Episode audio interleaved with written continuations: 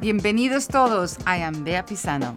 I'm Mónica Alejandra Garrido Huerta. And I'm Camila Díaz Varela. And starting this February, we're launching Radio Aluna Teatro, Season 1. We'll be bringing you exciting plays from the Latinx Canadian theater canon adapted for the radio.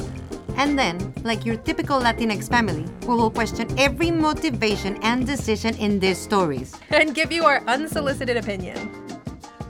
In this first season, we're presenting two exciting radio plays Leo by Rosa Laborde and Madre by our own Bea Pisano.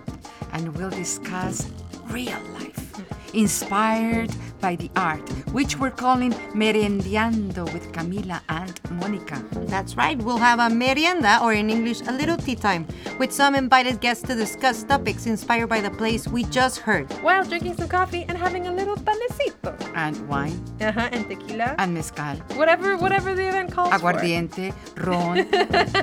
Subscribe to the podcast for weekly episodes starting February 15th.